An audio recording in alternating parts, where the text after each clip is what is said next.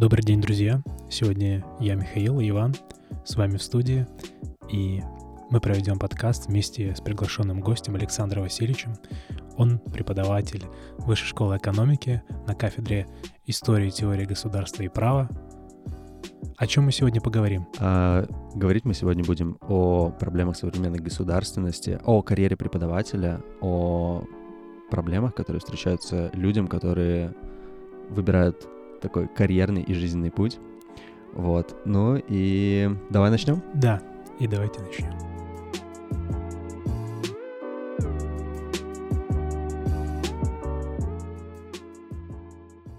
Вообще, Александр Васильевич, давайте поприветствуйте слушателей. Да, здравствуйте, коллеги, здравствуйте, уважаемые слушатели. Э, я надеюсь, что скоро мы, может быть, даже в какой-то визуальный ряд перейдем, да, но это может быть э, в недалеком, а может быть и далеком будущем. Э, а сегодня мы с вами поприсутствуем нашими голосами. Надеюсь, они вас не будут сильно раздражать. А, да, Александр Васильевич, давайте начнем а, вот как раз наоборот с далекого прошлого. И нам бы хотелось вот в преддверии нашего разговора услышать историю о том, а, как вы вообще попали на юридический факультет, что вас привело к непосредственно двери, вот когда вы приносили документы, вот самая первая мысль, которая навела вас на это. Вообще я не должен был становиться юристом. В школе для меня готовилась стезя Э, врача, э, причем врача нейрохирурга. Э, и где-то в классе девятом, когда заканчивается вот этот вот общий этап образовательный, да, стандарт, когда вы выбираете себе судьбу на два года, оставшихся 10 и 11 класса, я вообще-то должен был пойти на физическое отделение, заниматься физикой, химией, ну, в общем, точными науками. Но потом я подумал, что это довольно скучно, потому что туда все пошли. А мне хотелось какого-то а, уникального образования, и это образование, ну, так как выбирать было особо не еще, либо было физическое образование и точные науки, либо было гуманитарное образование. И вот это был первый э, срыв, э, когда мои родители сказали мне, что они не очень понимают, что происходит. А второй срыв произошел где-то в классе как раз-таки одиннадцатом. Я для себя определил, что э, я почему-то хочу быть либо политологом, либо историком, либо изучать э, языки, э, становясь международником. Никакого тогда еще юрфака не было. И у нас в одиннадцатом классе моя преподавательница замечательная э, женщина э, по обществознанию, значит, Валентина Николаевна, она сказала, Саша, это, конечно, замечательная дисциплина, но хлеб с маслом не очень гарантирован. Надо что-то такое, что-то, чтобы было практическое. И она говорит, попробуй еще рассмотреть такой вариант, как юридический факультет. Я говорю, ну, замечательно, но я всю жизнь не хочу читать и учить кодексы и законы. А, на что она мне сказала, давай составим просто табличку а, тех перспектив, какие возможны в случае, если ты поступишь на юридический факультет и на другие факультеты и сравним.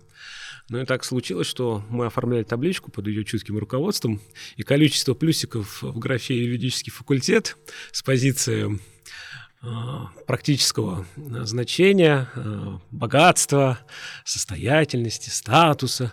Как так возросло, я так посмотрел, думаю, да, что-то что в этом есть, э, магия какая-то случилась, но в целом я подавал документы, тогда у нас не было системы ЕГЭ, настолько только ЕГЭ появлялась, мы могли сдать русский язык, но это ни к чему не обязывало на самом деле э, при поступлении в университета. И э, когда вы поступали в университет, вы должны были еще думать о тех экзаменах, которые вы будете сдавать на тот или иной факультет. И я подавал документы э, на юрфаке самых разных вузов Санкт-Петербурга, а также еще на отделение государственного муниципального управления, на один политологический факультет, только потому, что э, на этих э, направлениях, на этих местах требовалась задача обществознания, обществоведения, да, русского языка, и все. математика только вот в одном месте учитывалась, и то учитывалась она по, школьной, по школьному аттестату. У меня был хороший школьный аттестат, Значит, мне нужно было сдать обществознание, обществоведение и как раз-таки русский язык. Истории были самые разные. Я подавал документы в СПБГУ, я подавал документы в ГУАП, такое замечательное место есть в Санкт-Петербурге, которое славилось нулевые годы своим юридическим факультетом.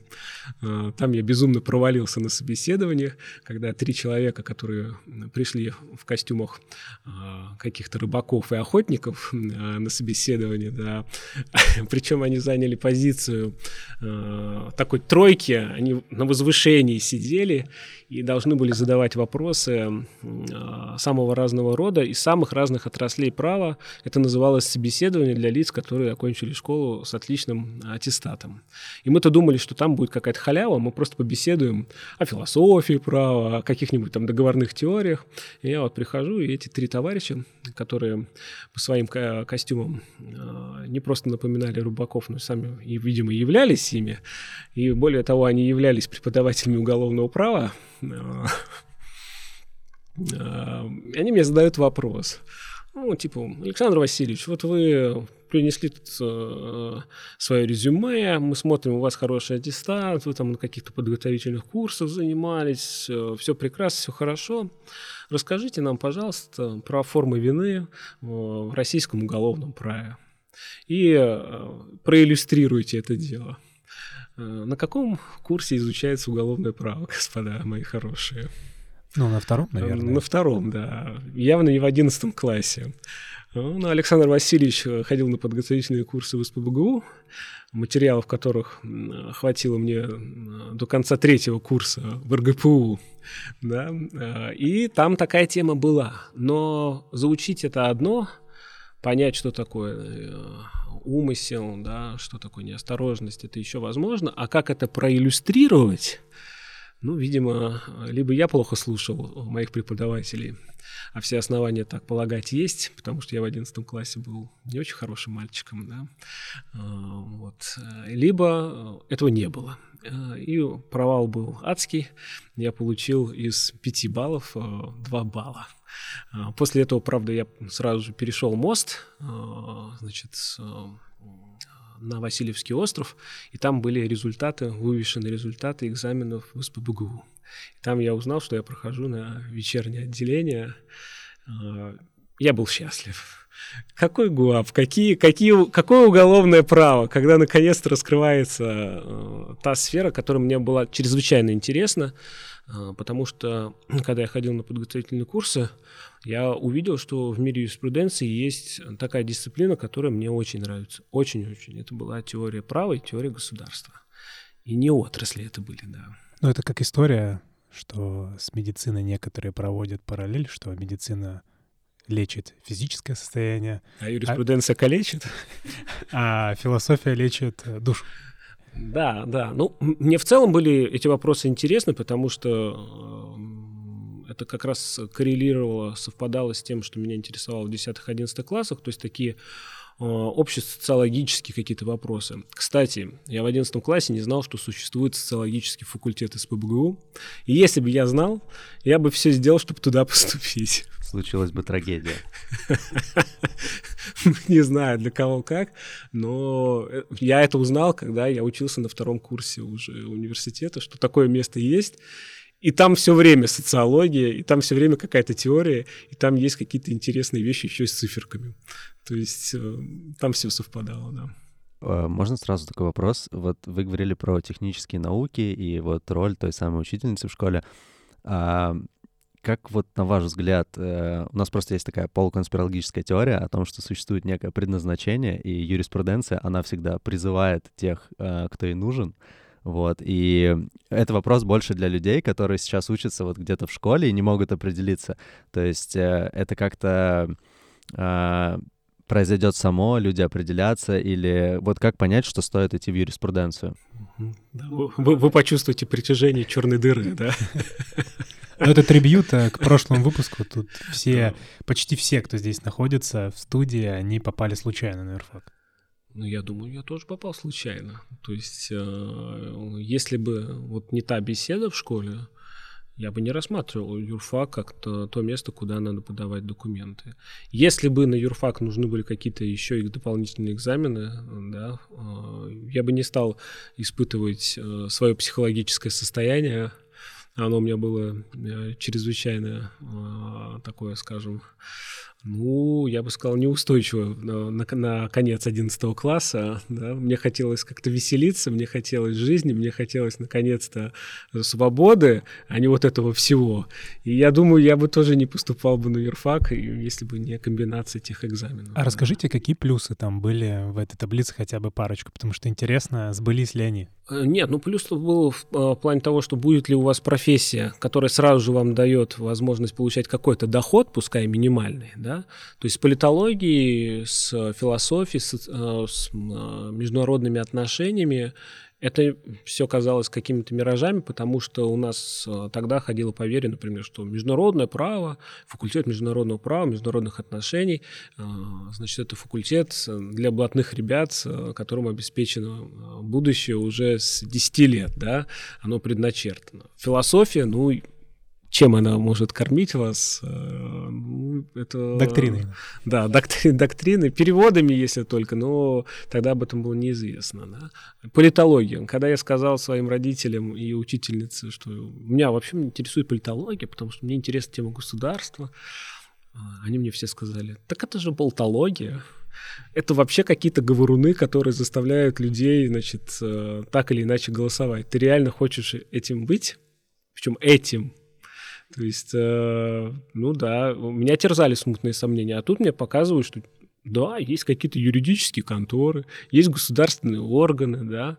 Э, и более того, тогда еще тема была интересная тоже в этой графе, э, как будто бы юриспруденция за счет э, своей многовековой истории сулила точность знания.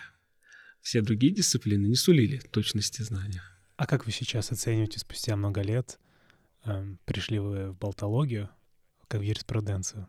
То есть это то же самое, что политология, как вам-то казалось тогда, или все-таки нет? А, это большой вопрос э, в среде теоретиков. Это вообще наука э, юриспруденции или нет?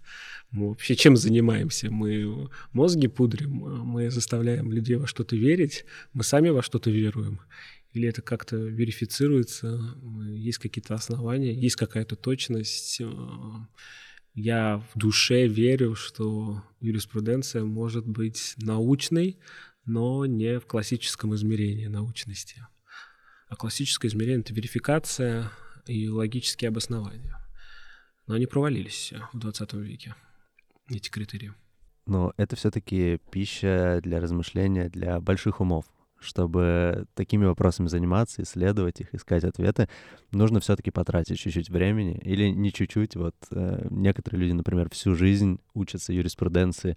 Вот. И вот после той прогулки э, от э, Герцена юридического факультета до Большого университета. Не, не, не от Герцена, от Гуапа. От Гуапа. А, от Гуапа. Вечером, это было в июне месяце, прекрасное лето. Причем мы в Гуапе собрались, вот у нас, это, я хочу, чтобы вы почувствовали вообще атмосферу э, Петербурга нулевых годов. Вот те люди, которые поступали на юрфаке различных университетов, они друг друга начинали узнавать, довольно быстро, потому что это была какая-то секточка людей, то есть обычно это человек 100-150, и они ходили от одного университета к другому. И вот мы все тогда приперлись, это в чем отличники все были, да, какие-то там э, с олимпиадами, еще с чем-то. Мы все тогда пришли в ГУАП, все дружно провалились, все в лужу, и все дружно пошли э, как раз-таки в э, СПБГУ. Ну, в Олимпиаде не рассказывают про пацанское право, как мы поняли. Да, То, что требовалось да. в ГУАПе, да. Да, право в теплой мужской компании. Э, вот, и я хотел спросить, э, вы пришли, вот э, прониклись чувством удовлетворения от того, что вы теперь там часть чего-то такого сакрального, вам предоставлено право там изучать все эти науки. И дальше, вот на, в настоящий момент вы очень плотно связали свою жизнь с наукой, то есть с преподаванием, и решили все-таки остаться в университете, как бы, и когда произошел вот, э, вот этот момент, озарение это было или что-то, что вы э, хотите преподавать? Вот как к вам пришло, пришла вот эта мысль? Небольшой дисклеймер здесь сделаю, что многие те, кто хочет стать сейчас ученым, мне лично задают вопросы, и меня лично волнуют эти вопросы. Спрашивают, а чем вы вообще занимаетесь? У меня э, есть хороший знакомый, который хочет стать ученым в области экономики, и он всегда мне задает этот вопрос, а чем, кроме, кроме болтологии, занимаетесь вы? И я не всегда знаю, что ему ответить на этот вопрос. Не, ну, конечно, ученый должен поставить перед собой какую-то проблему, причем эта проблема должна быть максимально сложной. И это ваша проблема, это ваша это, это путеводная звезда, которая э, должна вас вести. Для меня в свое время как раз-таки такой проблемой являлась э, проблема вот со школьной скамьи, проблема государства. Почему политология-то и возникла? Потому что э, мне казалось, что государством занимается только политологи. Да? И в свое время, когда у нас была беседа с Михаилом Валерьевичем, моим коллегой, он тоже все время так подчеркивал и подчеркивает, что государство, ну, оно в целом как-то и не нужно теории права, этим должна заниматься как раз-таки политология. Да? Я вот хочу заострить внимание на том, что вы сказали. Вы сказали, вы остались в, в университете, вы остались на факультете, вас что-то там заинтересовало. Вы знаете, вот и что вас озарило там? Я пришел на первый курс, и я считаю, что первый курс практически любого юрфака — это праздник. А, это то пиршество а, философии, как раз-таки теорий, истории. Это то, чего мне хотелось. И вот когда я поступил уже на второй, третий курс, все было печально и скучно. Но потом появился четвертый курс, и на четвертом курсе в конце как раз опять пошла философия, история, какие-то странные политологические теории, включая довольно конспирологического такого характера. И меня стало, я стал возвращаться к этому. Да? И вот у меня два, два а, моих курса, которые... Это первый, четвертый и пятый курс. Ну, четвертый там последний как раз-таки вот эти мгновения. Я могу так сказать, э, может быть, э, в своем преподавании я просто решил задержаться на первом курсе и на последнем своем курсе. И это у меня перманентное переживание всего того, что со мной было в э, святые годы. Вы спросили про ученого. Что, что, чем заниматься должен ученый? Прежде всего читать. Вот чем должен заниматься ученый. И, конечно, иметь вот те проблемы, который он перед собой поставил. И читать, читать, читать, читать, читать. Это прежде всего. А преподавание является всего лишь неким приложением а, к той деятельности, которой а, вы занимаетесь. Но, правда, есть исключения. Кстати, в вышке с недавних пор есть различия между преподавателями, которые являются преподавателями академического уровня, академического состояния. Это те, которые занимаются исследованиями. И преподавателями, которые выбирают трек, именно педагогический, образовательный трек, и они себя хотят проявлять именно на педагогической стезе. Вот. А, поэтому вы, может быть, себе хотите поставить такую проблему, которая будет не сугубо научной, а сугубо педагогической. Вы можете сказать себе, я, может быть, хочу быть таким преподавателем гражданского права, я не знаю, там, предпринимательского права, уголовного права, который будет рассказывать так, как не рассказывает никто другой. Я хочу быть таким проводником, которого будут, ну, если не вспоминать, то, то хотя бы припоминать в качестве какого-то странного персонажа, который что-то пытался задвигать интересное и не похожее на то, что обычно происходит в университете. Да. Ну, я понял, стать таким вдохновителем для молодых умов. Да. Вот еще вернемся к одному вопросу. Вы сказали про вечернее образование, насколько я помню. Я думаю, что у слушателей и у меня лично возник вопрос, а что вы делали в остальное время во время своего обучения? Вы имеете в виду эту первую стадию, когда я был на вечернем отделении? Да.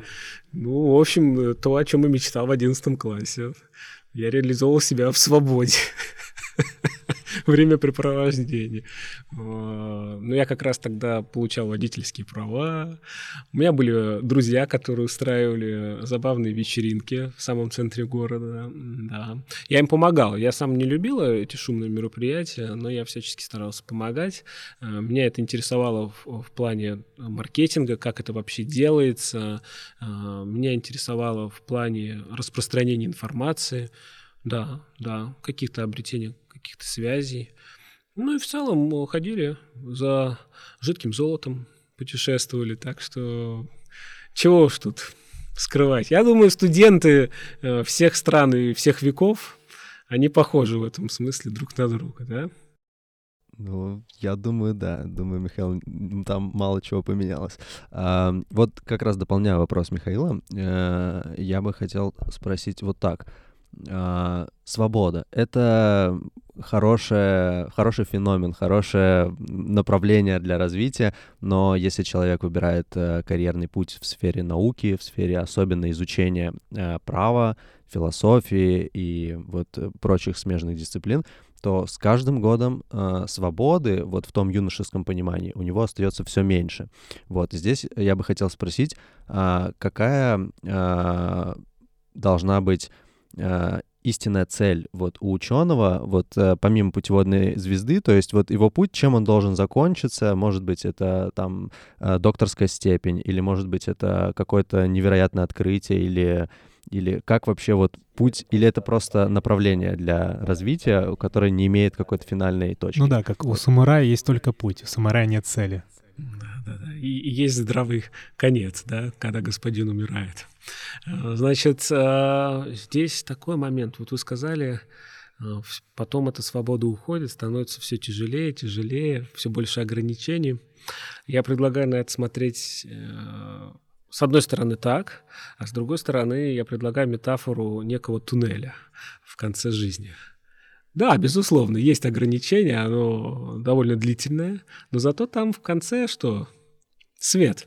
И та свобода, она придет, э, когда вы закончите свое обучение, когда вы закончите обучение вот, в бакалавриате, магистратуре, перед вами открывается просто колоссальное поле, где вы можете себя реализовывать таким образом, каким вы себя и хотите реализовывать. Единственное, что, конечно, есть какие-то академические рамки, но поверьте, по сравнению с образовательными рамками, академические рамки — это, в общем, райское состояние.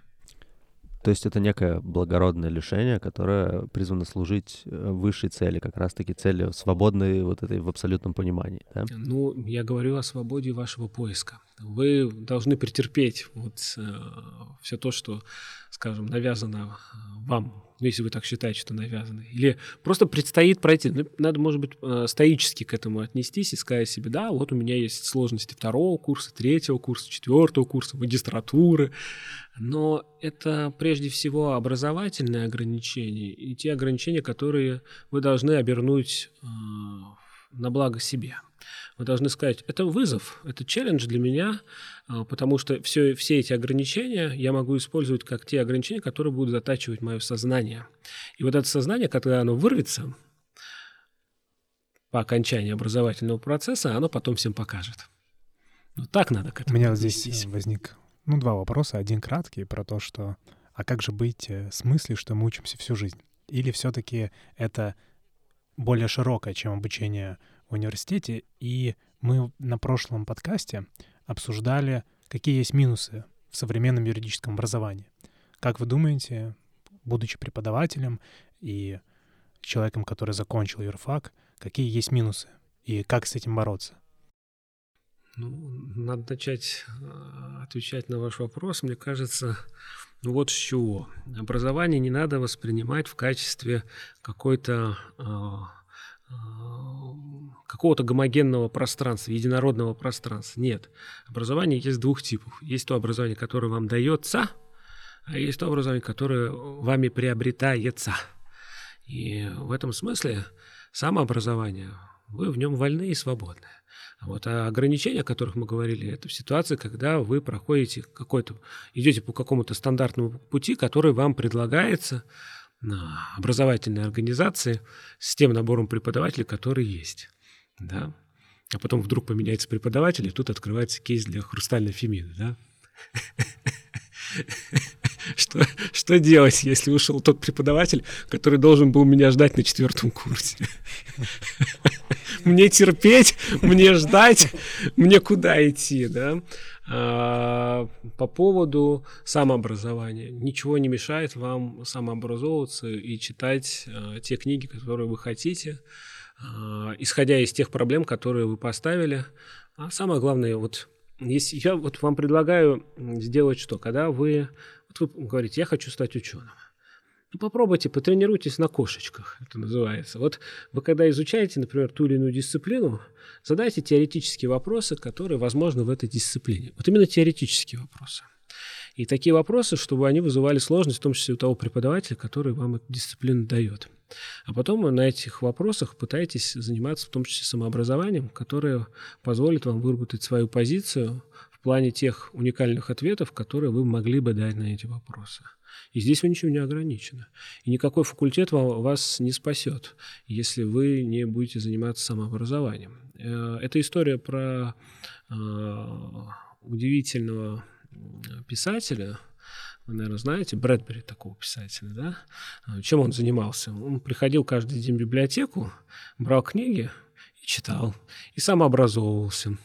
А потом злостно э, шутил над теми людьми, которые тратили десятки тысяч долларов, обучаясь в Гарварде, получая всю ту же самую информацию, которую он получал в течение, например, двух лет, э, спокойно приходя в библиотеку и занимаясь э, с теми или иными книгами, встречаясь с теми или иными воображаемыми друзьями. Да.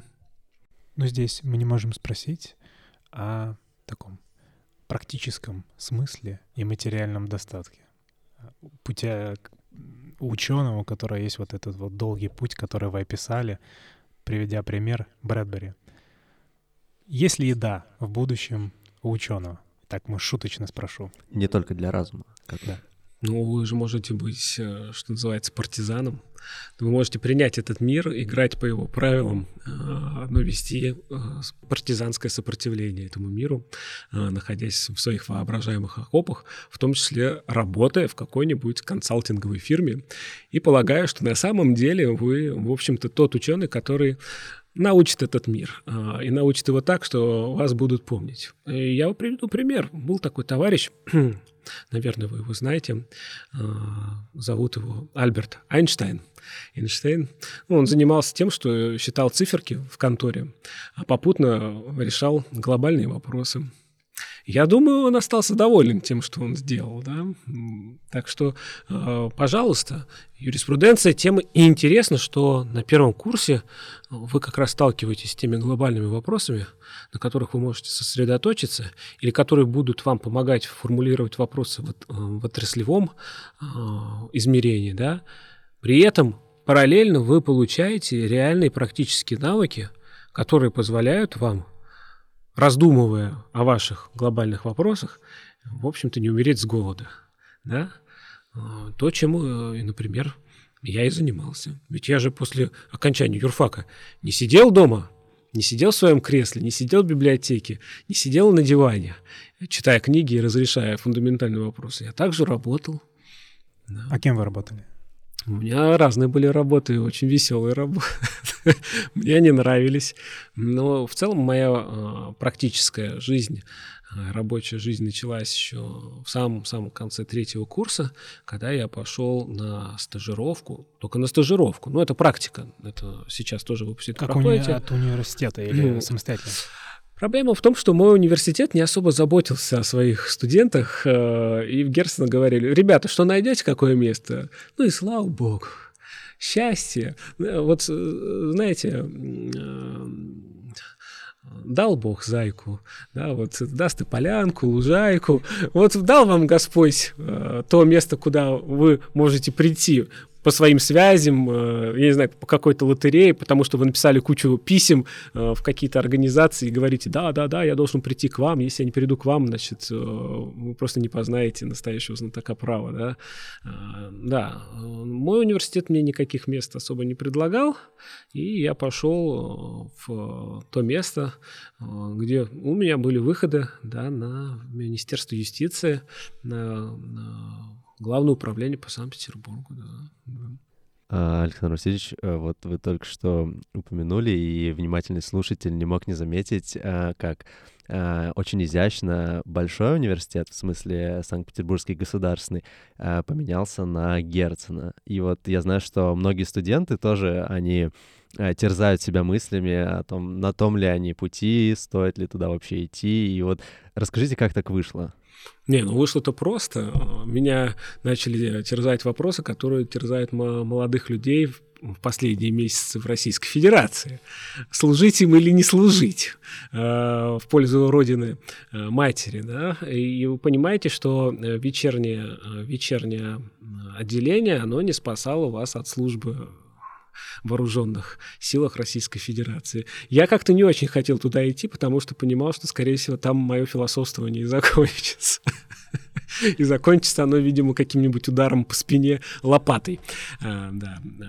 Я, в общем, недолго размышляя, уже фактически э, зимой, да, уже где-то поздней осенью, зимой уже э, перебираюсь в Герценовский университет, причем э, мне не нужно было ничего делать. Да, мне ничего не нужно было делать. Так, э, так случилось, что я подавал тоже документы в Герценовский университет, и э, там они меня знали, и э, перепоступление было возможно в те времена. И да, я поступил в Герцена э, уже на очное отделение, на дневное отделение, и я нисколько не пожалел, что я поступил туда. Александр Васильевич, вот есть такая цитата. Можно быть проституткой, можно быть бандитом, а можно быть знатоком римского права. Это все девиантное поведение. Да. А можно быть амебой, которая как-то коммуницирует с другими амебами, да? Да, это отсылка к Полякову. Вот. И здесь такой вопрос, наверное, уже более теоретический, который волнует многих первокурсников и второкурсников. А зачем мы учим историю, зачем мы учим римское право. Вот мы живем в 21 веке. Давайте будем учить то, что волнует сейчас. Зачем мы э, изучаем каких-то Аристотелей, вот этих мужиков, которые о чем-то думали. Я, опять же, говорю не свою мысль, а цитирую первокурсников некоторых. Зачем это все? По поводу проституции. А, у нас с четвертым курсом в этом году была замечательная дисциплина. Я чрезвычайно благодарен а, Антону Валерьевичу за то, что он предоставил возможность вести дисциплину «История общего права». Она посвящена а, такой теме, как становление общей, общего европейского значит, видения права как такового, причем э, право как некой транс, трансцендентальной реальности, которой можно апеллировать, находясь в разных сообществах и э, в разных властных режимах, которые э, как будто бы общее, единое для всех здравомыслящих людей. Да? И вот там читая один источник, Манлио Белдуму, общая, значит, общая, общая история Общая правовая история Европы, 1100 э, год, 1800 год, мы вычитали со студентами. Я надеюсь, что они тоже вычитали. Ну, а если они не вычитали, то они как раз столкнулись с вопросом, который я поставил в тестировании. Э, замечательный пассаж одного философа XII века. Его звали Маурисий э, Сенвиторский или Мауриций, как хотите. Значит, он был нормальным схоластом, человеком, который всю жизнь стремился к получению истинного знания, он был освящен идеями Платона, он уже прекрасно понимал, что э, где-то совсем рядом уже Аристотель на подходе, да? он прекрасно видел, к чему, каким высотам э, значит, человека возносит, возносит свободное искусство, особенно тривиальное искусство, и он записывает интересную мысль.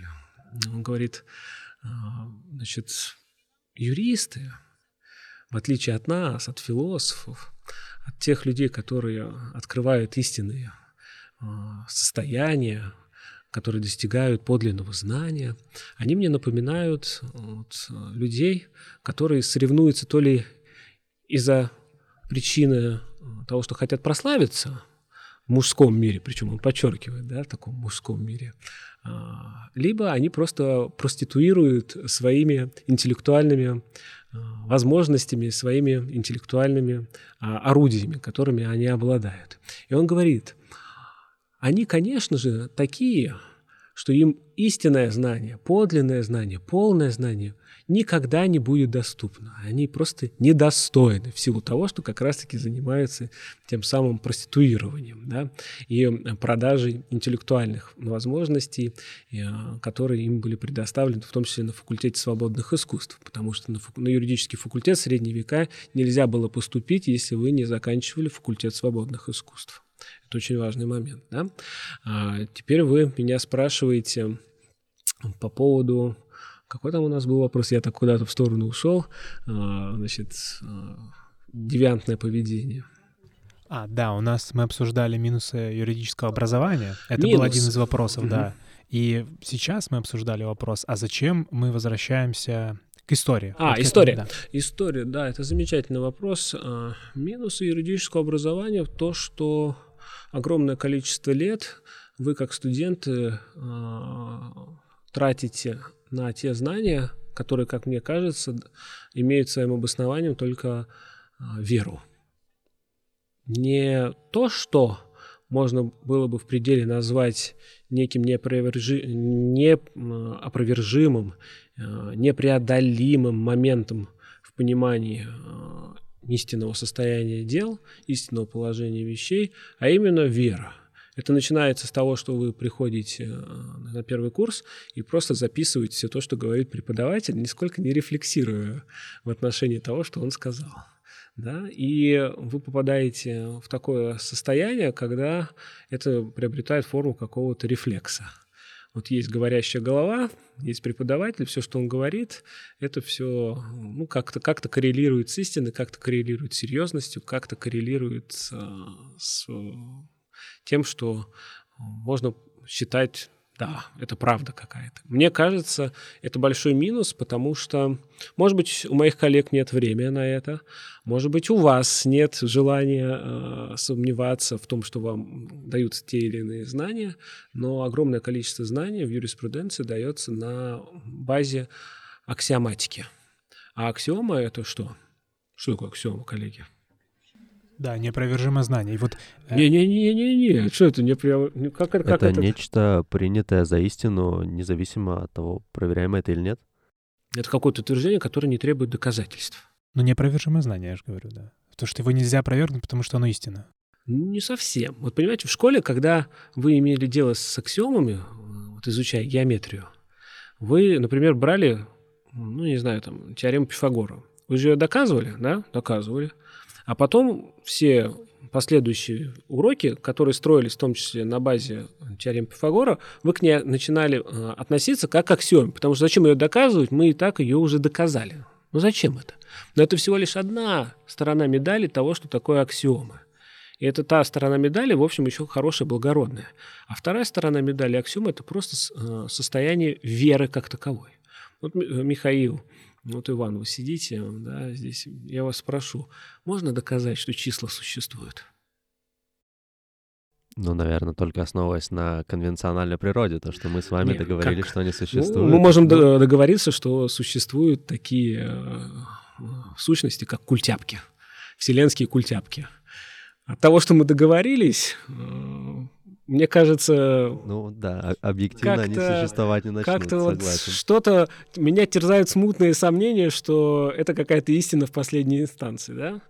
А. Ну, я думаю, Иван говорит про конвенционализм с, том, э, с того смысла, что это объективно существовало в коммуникации людей. То есть э, эти цифры использовались для, или знаки, как мы будем э, их называть, там, знаки, иероглифы, цифры, неважно. Это все использовалось для того, чтобы, так сказать, общаться между собой. Ну, И... цифры существуют в мире или нет? А вот они существуют как раз благодаря тому, числа, что... Числа, числа. А, вы, вы имеете в виду, что числа вне общения людей, вот так? Вообще числа как объективная реальность есть или нет? Ну, получается, в материальном мире нет. Это как социальный конструкт. Ну да, предмет общения, да. Ну, это прежде всего умозрительная сущность, но она реально существует? Она вне человека существует или не существует? И что это такое? Что такое число? Вот у математиков есть куча э, так называемых неопри... непри... неопределимых понятий. Например, точка, например, число, время, пространство у физиков – Они не могут нормально определить это. Но они говорят о том, что время в мире существует. Можно доказать, что время существует? Но это как история с причиной всех причин и большим взрывом. И там много можно кауза суя называется, да, когда мы просто договариваемся о том, что есть конечная точка, чтобы бесконечно не пытаться найти какое-то объяснение. И вот вы упоминали про 19 век и концептуализм, который там появился, как раз вот эта аксиоматика, мне кажется, это предмет 19 века, когда э, люди начали, ученые скорее, начали говорить о том, что есть неопровержимые аксиомы, выносить их за скобки, и только оттуда вести свои рассуждения. Проблема в том, что они так не говорили. Проблема в том, что они говорили о многих вещах, как о не требующих э, доказывания, потому что им казалось, что это самые очевидные вещи. Так же, как и для нас с вами, самое очевидно, что и числа есть, время есть, пространство есть, человек есть, вы есть. Это для вас самое очевидно.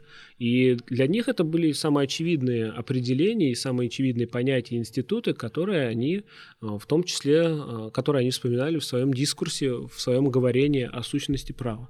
Задавались ли они вопросами предельного порядка, задавались ли они вопросами о том, что их знание э, является во многом обосновано какой-то аксиоматикой, то есть такими вещами, которые принципиально недоказуемы ни в плане эмпирии, ни в плане логики, я боюсь, что нет. Эти вопросы вообще пришли в 20 веке, и пришли они в, прежде всего в голову тех людей, которых мы называем неопозитивистами или постпозитивистами, но прежде всего не юридические, а именно философские товарищи, да, э, задумались о том, что а есть ли вообще какие-то предельные основания, и с чем мы имеем дело, и не является ли э, вот не является ли та ситуация, в которой мы пребываем, ситуацией э, полностью лежащей на фундаменте аксиоматики. Вот есть замечательный такой ну, был такой замечательный логик э, Ханс Альберт, он в свое время в одной из своих работ сформулировал, э, ну, вернее, так скажем, он э, довольно четко раскатал парадокс, который был известен до него. Известен он, собственно, из работы Альберта как трилема Мюнхгаузена. Ведь он говорит о чем э, Альберт и неопозитивист? Он говорит о том, что нет никакого основания, не эмпирического, а самое главное логического, которое бы нам позволило сказать, что вот это утверждение есть истина в последней инстанции. Рано или поздно мы упираемся либо в проблему порочного круга, либо в рекурсию, то есть в постоянный уход с доказыванием бесконечный, и либо мы упираемся в то, что называется самые очевидные вещи. Но это вам очевидно, что они есть от того, что вам очевидно, что есть суверенитет у государства, это еще не говорит о том, что у государства действительно есть такая вещь, как суверенитет. Может, поэтому и важно возвращаться в рамках образования в историю. Потому что если мы возьмем э, там, Соломанскую школу средне, средне, средневековых схоластов, то у них не было такого концептуализма. Они не исходили из аксиом. Они пытались как раз, хоть и иногда это было точнее, скорее сказать, всегда теологизировано, но не всегда пытались доказать то, на чем они основывались. Проблема в том, что те товарищи, которых вы вспоминаете применительно к неосхоластике э, и вообще к схоластике, вообще-то ставили вопросы э, основания своих знаний. И отсюда фундаментальный спор, который имеет принципиальное значение для современной юриспруденции в том числе. У нас, кстати, есть пару статей, в том числе на русском языке, посвященного э, этому спору и этому спору в юриспруденции. Насколько он значим в юриспруденции, я говорю о споре реалистов и номиналистов. Насколько все те вещи, которые у нас крутятся в голове, которые являются умозрительными, действительно существуют как таковые? Или они только привязаны э, к нашему э, случайностному говорению? Или это реально продукт, какой-то запрограммированный продукт нашего сознания?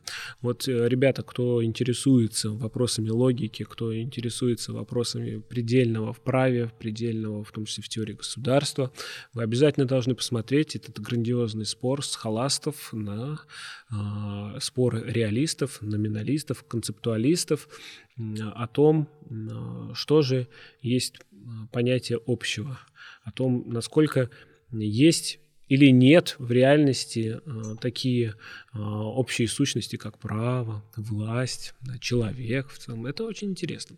К вопросу об истории.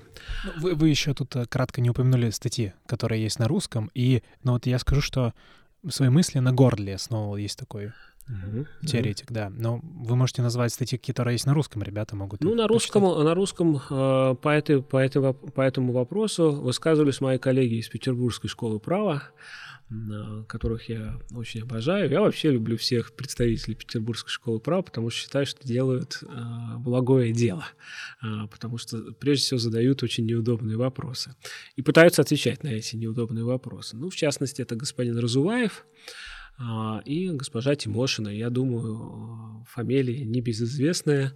А, собственно, посмотрите, вбейте в поисковики номинализм, реализм, и фамилии, и статьи эти все выплывут. Ну и плюс, если брать того же Честного и Полякова, а, то, безусловно, в их трудах будет проскакивать, проскальзывать, между строк появляться, а иногда прямо в сносочках эта тема безусловно, она будет появляться. Но я имею в виду фундаментальные работы, то есть вот эти монографии, э, сборники э, значит, вот этих вот отобранных э, статей, либо просто вот как монография Честного, его постклассическая теория права, да, там это тоже есть. Да, возвращаясь к истории. К истории я вам скажу, что в нулевые годы, в десятые годы в Германии, а я думаю, что немцы для нас что-то да значат в юриспруденции, да, и не только мертвые немцы, а, значит, которых надо было вспоминать.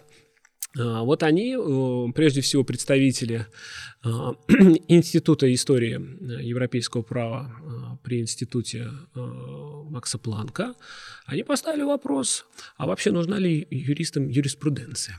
И вопрос был настолько резонансным, что в Германии обсуждалась в том числе реформа юридического образования, вплоть до того, чтобы отменить вообще преподавание истории, всевозможной истории, на юридическом факультете, потому что эти дисциплины, как представлялось некоторым моим коллегам, э, немецкоговорящим, они не представляют никакого э, значения для юриста в плане э, подготовки его как практика. И, в частности, был замечательный довод. Тут я, конечно, правда, могу ошибиться, но мне кажется, это Михаил Штоляйс в одной из своих работ, а это исследователь публичного права, один из известных исследователей немецкого публичного права и вообще истории публичного права, вроде бы он, хотя могу ошибаться. Вот он поставил вопрос.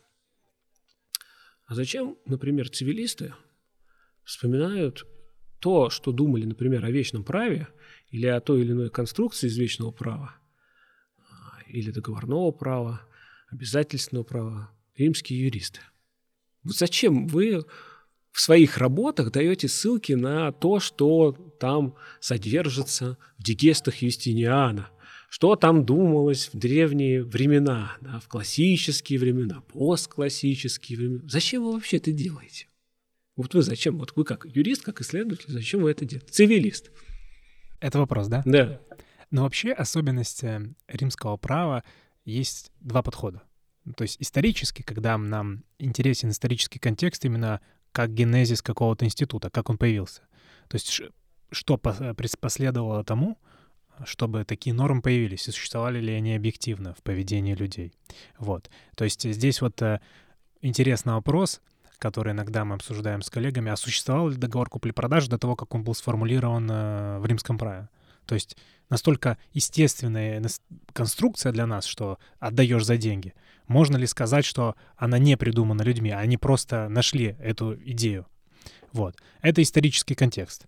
А есть объективный контекст, когда мы начинаем изучать именно римское право, а не греческое или еще какое-то в тот период, потому что нам именно интересно процесс образования, общения людей в тот период. Я имею в виду, что появился формулярный процесс, и появилось вот среди общения римских юристов, образовалось вот это вот право, частное право тогда, которое мы, наверное, в части потом реципировали и приняли в современном, в современном мире.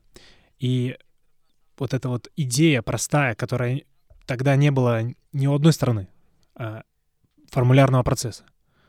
Присуди мне, если, ты мне, если мне кто-то должен. Это настолько э, звучало просто естественно, что отсюда зародились огромные доктрины. И поэтому мне кажется, что римское право нам интересно не только как исторический контекст, а как раз а, с точки зрения объективной, потому что мы смотрим, а, как институты развиваются вне влияния публичного права, потому что тогда юриспруденция существовала среди юристов. Не было позитивного права. Почему вот на дигесты ссылаемся? У многих есть такой вот, э, можно сказать, миф о том, что источником являлись дигесты. Дигесты как раз являются для нас источником, и мы из них много узнаем, потому что много источников для нас э, утеряны, они недоступны, они не открыты, и дигесты являются лишь содержанием, через которое мы узнаем, что там было на самом деле, хотя бы прикасаемся и дигесты не являются самостоятельным источником.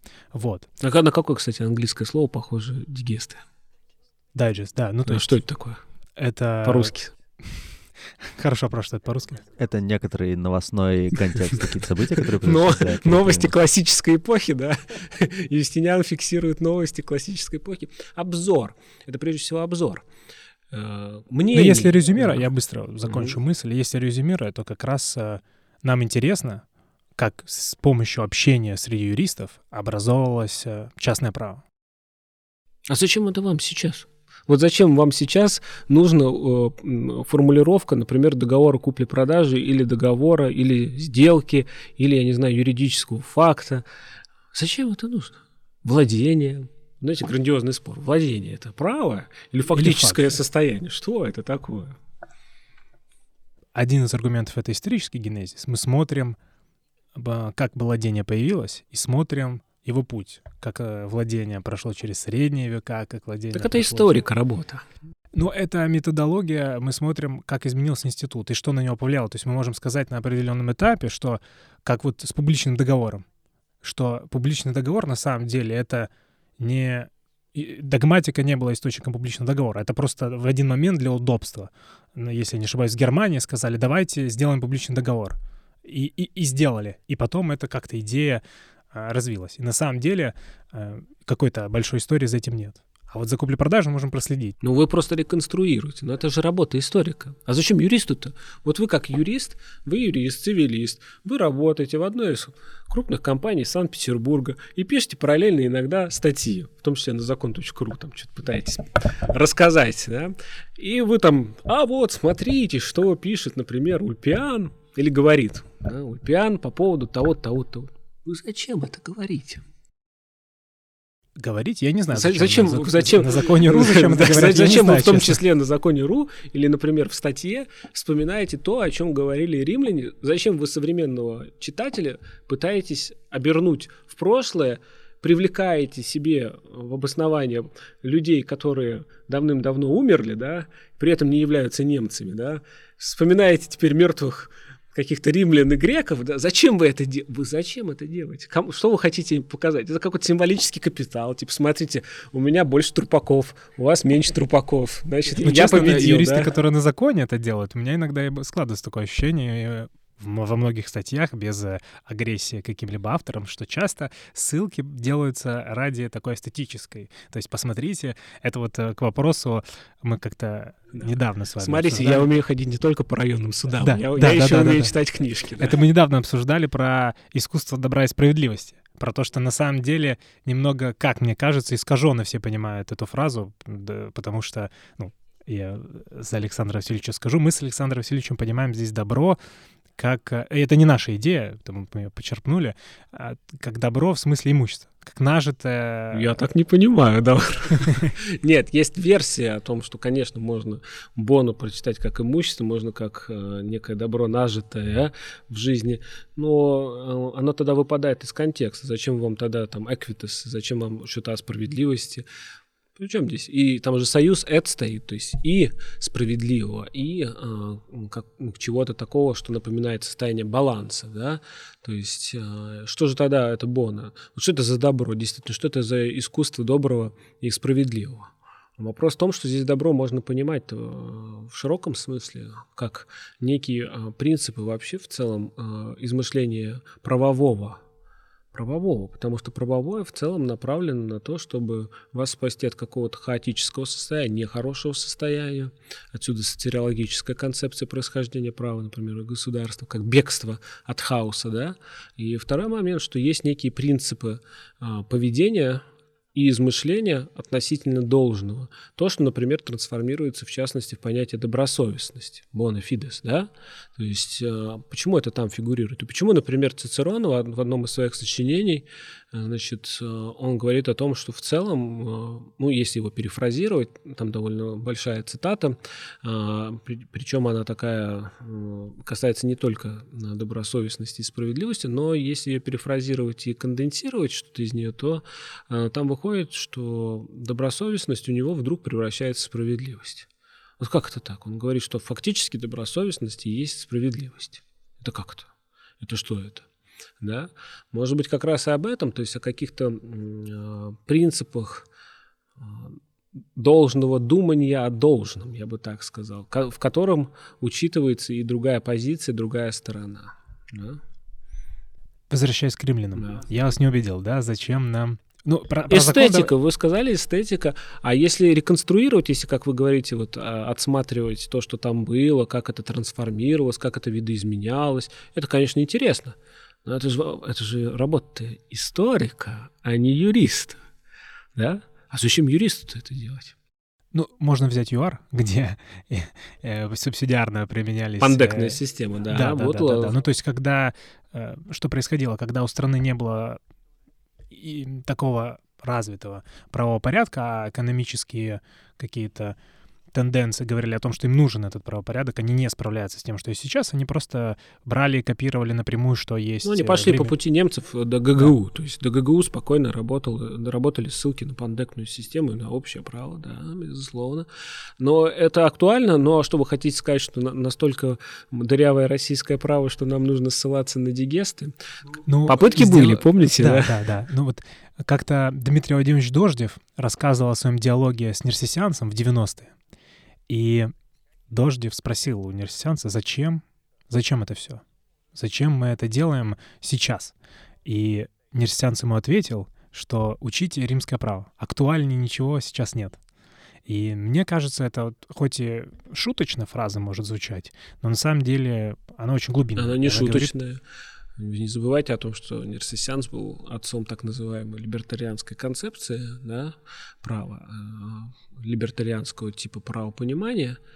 А, и он абсолютно верно. Вот если вы возьмете даже его простой учебник по теории права, по теории государства, то вы увидите его такую довольно, ну, скажем так, для российских, для российских теоретиков нетривиальную мысль, что прежде всего а, значит, право это как раз-таки одна из форм э, манифестации свободы, как таковой реализации свободы, раскрытия свободы. И он прав в том, что изучая римское право, вы видите, насколько, насколько максимально, э, насколько возможно общество, где не вмешивается такой актор, как государство или как правительство, насколько свободное пространство для работы юристов-доктринеров – насколько важны эти юристы-доктринеры и насколько а, важна свобода, например, договора когда договор фактически превращается в источник права. Да? Пускай он Гаем не обозначен как источник права, но договор настолько свят в римском праве, настолько свободен, настолько вот нет таких ограничений, которые есть в российском праве, что это как раз заставляет заставляло, в том числе Вадика Сумбатовича, значит, э, говорить о том, что надо изучать римку. Ну, для, с позиции либертарианства, конечно, конечно, потому что оно вас возвращает в такое состояние общежития, когда нет некого товарища, который говорит, я представляю вас, да? у меня есть некий мандат доверия, и меня зовут, я не знаю, депутат Государственной Думы, и моих 449 э, друзей тоже зовут депутаты Государственной Думы, и мы придумали вот то, что будет называться законом, то, что будет правом, и оно будет ограничивать вас, в том числе в вашем коммерческом э, имущественном обороте, этого, этого не должно быть с точки зрения либертари, э, либертариарной, ну, либертарной концепции, да, и он здесь прав.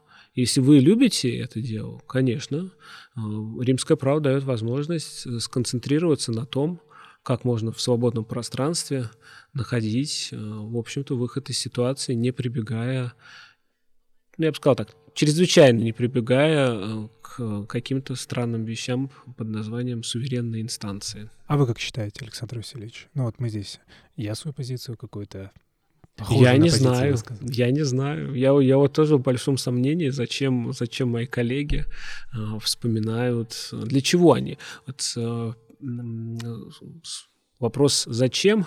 знаете, по-польски звучит «для чего?». Вот для, для, для чего вот это все происходит?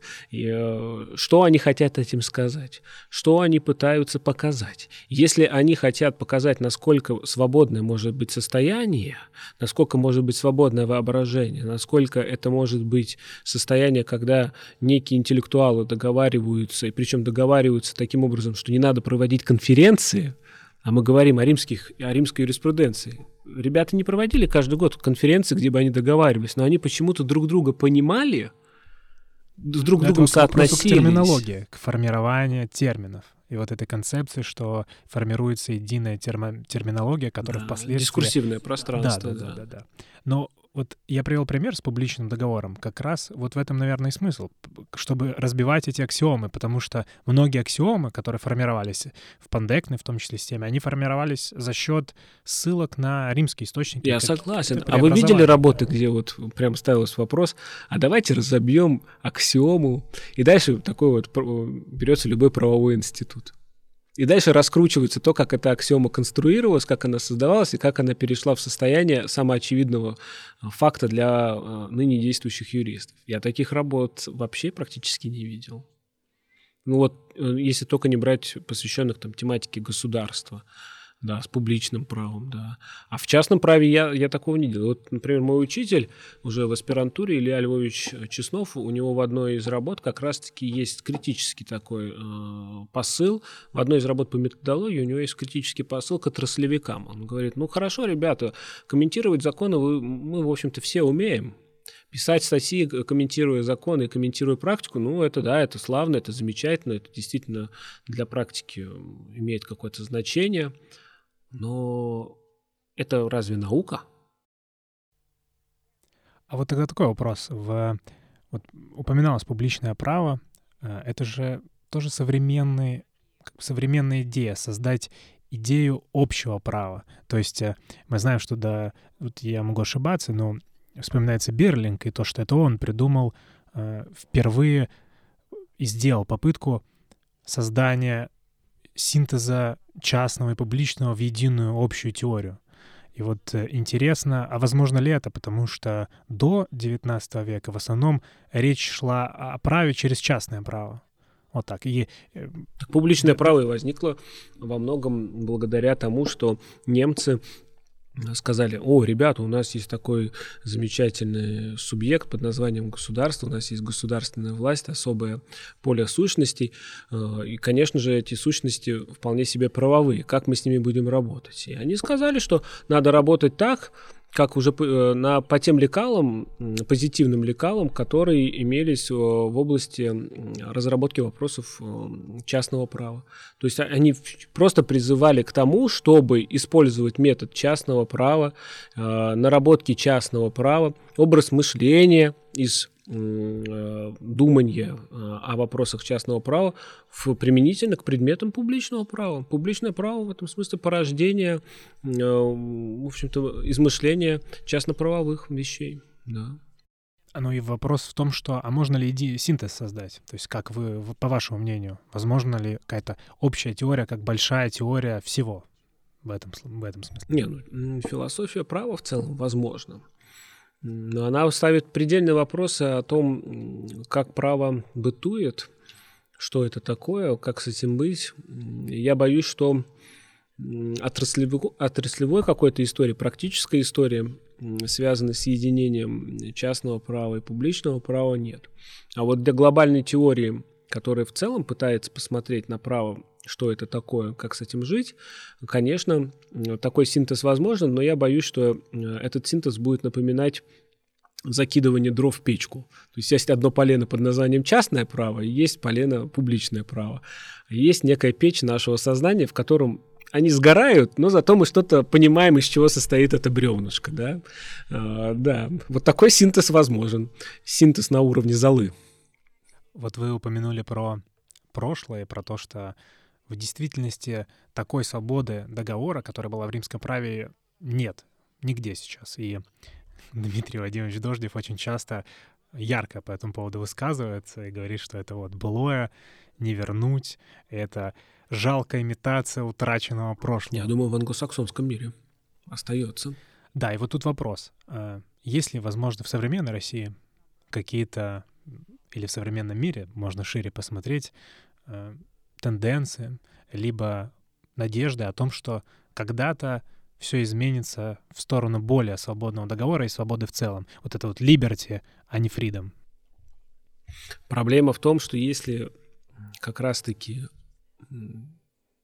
в рамках образовательного процесса мои коллеги, вы не будете ставить вопрос, а почему мы должны думать именно вот так об этих вещах, и почему то, что мы полагаем самоочевидным, реально самоочевидное, то мы никуда не сдвинемся. А вот если будут постоянные вопрошания, постоянные искания и постоянное э, радикальное сомнение в отношении того материала, с которым мы работаем, оно может произойти, потому что тогда пойдет дискуссия. А дискуссия может э, вырулить таким образом, которым, э, в общем, в таком модусе проявить себя, которого вы абсолютно не, не ожидаете потому что дискуссия – это уже свободное пространство, если, конечно, она будет свободна сама по себе, да, э, где прежде всего соревнуются некие умы, да, и э, как раз-таки умение вопрошать, умение отвечать. И то, как закончится эта дискуссия, я думаю, в том числе э, тем лицам, которые дискутируют, может показаться, что вот они все прекрасно понимают, как дискуссия закончится. Я боюсь, что это какой-то такой андронный коллайдер. То есть э, результаты не самые непредсказуемые. Но я еще раз говорю о том, что мы должны практиковать то, что Пьер Бурдье называл эпистемическим сомнением. То есть вы должны э, все время ставить под сомнение все то, о чем вы говорите. Вам говорят, договор это то-то, то-то, то-то. А это действительно вот то-то, то-то, то-то. И я должен в это верить. Сделка это то-то, то-то, то-то. А это действительно так? А это вообще почему? А это кто сказал? А когда это сказали? А почему я должен именно такое определение сделки для себя воспринимать в качестве эффективного и в качестве практически значимого? Почему я не могу другую игру изобрести? Ну, это как с Декарта. Я сомневаюсь, значит, я существую. И отсюда появилась я мыслью значит, я существую. Да, да, да. Прежде всего сомнения, прежде всего размышления. И причем он как раз и является отцом вот этого метода радикального сомнения, который потом уходит в том числе э, в европейскую мысль и отсюда и скептицизм а, новоевропейский, но а более сильные философии и, например, теории, это, конечно же, например, феноменология Гуссерля, она полностью выросла на как раз-таки радикальном сомнении, и, например, социология Пьера Бурдье, да, да. И это очень важный метод. То есть, э, почему я должен так считать? Почему это для нас значим? Почему вот то, как мы воспринимаем собственность, например, движимые и недвижимые вещи – это действительно так. Почему мы не можем поиграть в игру, как играют англосаксы? С собственностью, с э, движимостью, недвижимостью. Ну, вот здесь вот экономический аргумент есть э, против такой позиции. Скорее, он пришел из экономики, но я его там почерпнул. Э, и это, я забыл, как он называется в истинном смысле, но я его продемонстрирую на примере. Вот у нас есть телефон, либо компьютер, клавиатура. И вот на клавиатуре определенным образом расположены буквы, и все привыкли на них так печатать. Все едут на этой технологии. И вот издержки, которые будут потрачены на то, чтобы сделать, э, поставить под сомнение именно расположение такой букв, э, таки, таким образом букв, и кто-то вдруг скажет спустя долгое время э, долгих исследований, что на самом деле вы неправильно буквы, удобнее по-другому. Но все из-за того, что это делали 10 лет и тыкали таким образом, они скажут, нет, это ну, так, это, для так нас это вопрос, вопрос вашего риска и, и вашей лени. То есть э, и готовности, э, безусловно, потратиться на э, инновацию. Ученого в целом... Вопрос готовности мира еще. Готовность мира. Всего общего. Понимаете, проблема в том, что мы существуем с вами в такой парадигме, когда тон задают, что называется, интеллектуалы. Безусловно, интеллектуалы не оторваны от масс, и э, массы могут э, прийти в один прекрасный день и сказать, что вы там наизобрели, что вы там э, напридумывали, почему мы не можем жить с нормальными нашими категориями, с нормальными нашими институтами, с нормальными нашими законами, пускай и дрявыми. Но проблема в, в убеждении. Насколько вы сможете убедить массы в том, что то, что вы делаете, это действительно значимо. Насколько? Вот если вы, например, берете ту публику, которая настроена на свободу договора, и если вы будете им говорить о том, насколько в этом э, отношении красиво римское право и красиво англосаксонское право, мне кажется, они готовы пойти на то, чтобы наконец-то пришло то время, когда какое-то правительство, любое правительство, не будет сувать свой нос в те дела, которые э, мы имеем друг с другом в рамках партнерских отношений. Да? Не будут ограничивать нас в том, как, например, нам переводить друг другу деньги. В безналичной форме или наличной форме. Это что такое? Это зачем? Это куда? Да? Или огромные какие-нибудь ограничения в сфере предпринимательского права. Да? Какую я хочу форму, например, организации иметь? Почему мы не можем с моими партнерами изобрести такую форму, которая не предусмотрена нашим кодексом? Но это к вопросу о свободе договора. А к вопросу об, о большой теории. Вот, к примеру, кто-то, э, вот, может быть, из э, высшей школы экономики в Санкт-Петербурге выпустится, закончит аспирантуру, магистратуру и изобретет, найдет какую-то новую теорию. И она полностью переворачивает там наше понимание частного права. И ну, большие корпорации, большие деньги скажут, ну подождите, мы весь наш бизнес построен на той модели, на той статике, к которой мы идем. И мы не можем просто взять, и даже если вы там доказали, что там где-то есть светлое будущее в вашей теории, мы не можем от этого отказаться. И, ник- и вот, ну и она останется существовать просто в книге. И, ну, и, некая, некая экономическая лобби, да, которая да. скажет, дорогие депутаты, не надо за это голосовать. И вообще да. не надо это слушать. Да? Ну, конечно. Ну, даже это... без, э, без депутатов. То есть некая экономическое чутье людей, что вот здесь и сейчас им э, так комфортнее, и их издержки на то, чтобы поменяться, гораздо выше, чем э, издержки, которые они тратят даже с минусами, на теорию с минусами. И вот здесь такой аргумент, чтобы, при, чтобы мне кажется, недостаточно создать теорию, достаточно найти способ э, снизить вот эти вот издержки перехода на смену какой-то парадигмы, потому что а никто просто не пойдет на смену, когда разница в издержках будет слишком высокая. Ну, в этом смысле вы становитесь, безусловно, заложником того, что ваша теория должна иметь еще и практическое приложение и казаться хотя бы в какой-то степени привлекательной с, практической точки зрения, в том числе и в плане привлечения денег, умножения денег. Я согласен с этим, а, но это не отменяет того, что вы как ученый можете остаться удовлетворенным. То есть для себя, как для ученого, вы будете удовлетворены. Мир может э, сходить с ума, да, вы от него не должны зависеть. Э, безусловно, такая проблема есть, проблема лени, проблема стереотипов, проблема неготовности меняться, а может быть ваша теория просто на самом деле, на самом деле она э, действительно затратная, может быть она какие-то такие элементы вводит в общественную жизнь, которые будут обременять людей. Я, я понимаю, ну да, это риски, риски ученого в том числе. Совсем забыл, кстати, спросить, прости, Иван, сейчас э, скажешь. В самом начале еще мы хотели именно спросить у вас, какой вот э, критерий успеха у научного деятеля. И, возможно, это прозвучит прямо, где, где диссертация Александр Васильевич? которую мы все так очень долго ждем. Когда я еще выпускался, я очень хотел ее почитать. Я помню, вы рассказывали как-то мне, э, что введение, там уже 150 страниц. Я думал, о, я знаю, что когда-нибудь я потрачу лето на эту диссертацию. Будет, будет что почитать но оно там не 150 страниц, там 100, 100 с небольшим страниц, да, а, оно все так же на, на компьютере у меня находится, да, и я как тот странный скульптор, который все время подходит к своему творению и еще что-то отсекает, и еще что-то добавляет, да. А, проблема с моей диссертацией заключается в том, что когда-то она начиналась как, в общем-то, довольно проходная диссертация, которая должна была быть написана всего лишь за три года. Она должна была быть посвящена а, теме а, восприятия форм государства, территориальных форм, ну, федерация, унитарные государства, да, в классике и постклассике. То есть как можно смотреть классически на это, как можно постклассически, и что меня не устраивало там в классике. Например, до сегодняшнего дня вы нигде не найдете а, критерия, по которому делится государство на федеративное государство и на унитарное государство. Есть такой критерий? Ну, вот как вы определяете? Ну, в учебниках по обществознанию там же про единый центр, и вот про федерацию там Ну, единый центр, что в Соединенных Штатах нет единого центра? Ну, уровень власти такой, э, плавающий критерий, уровень власти у конкретных субъектов.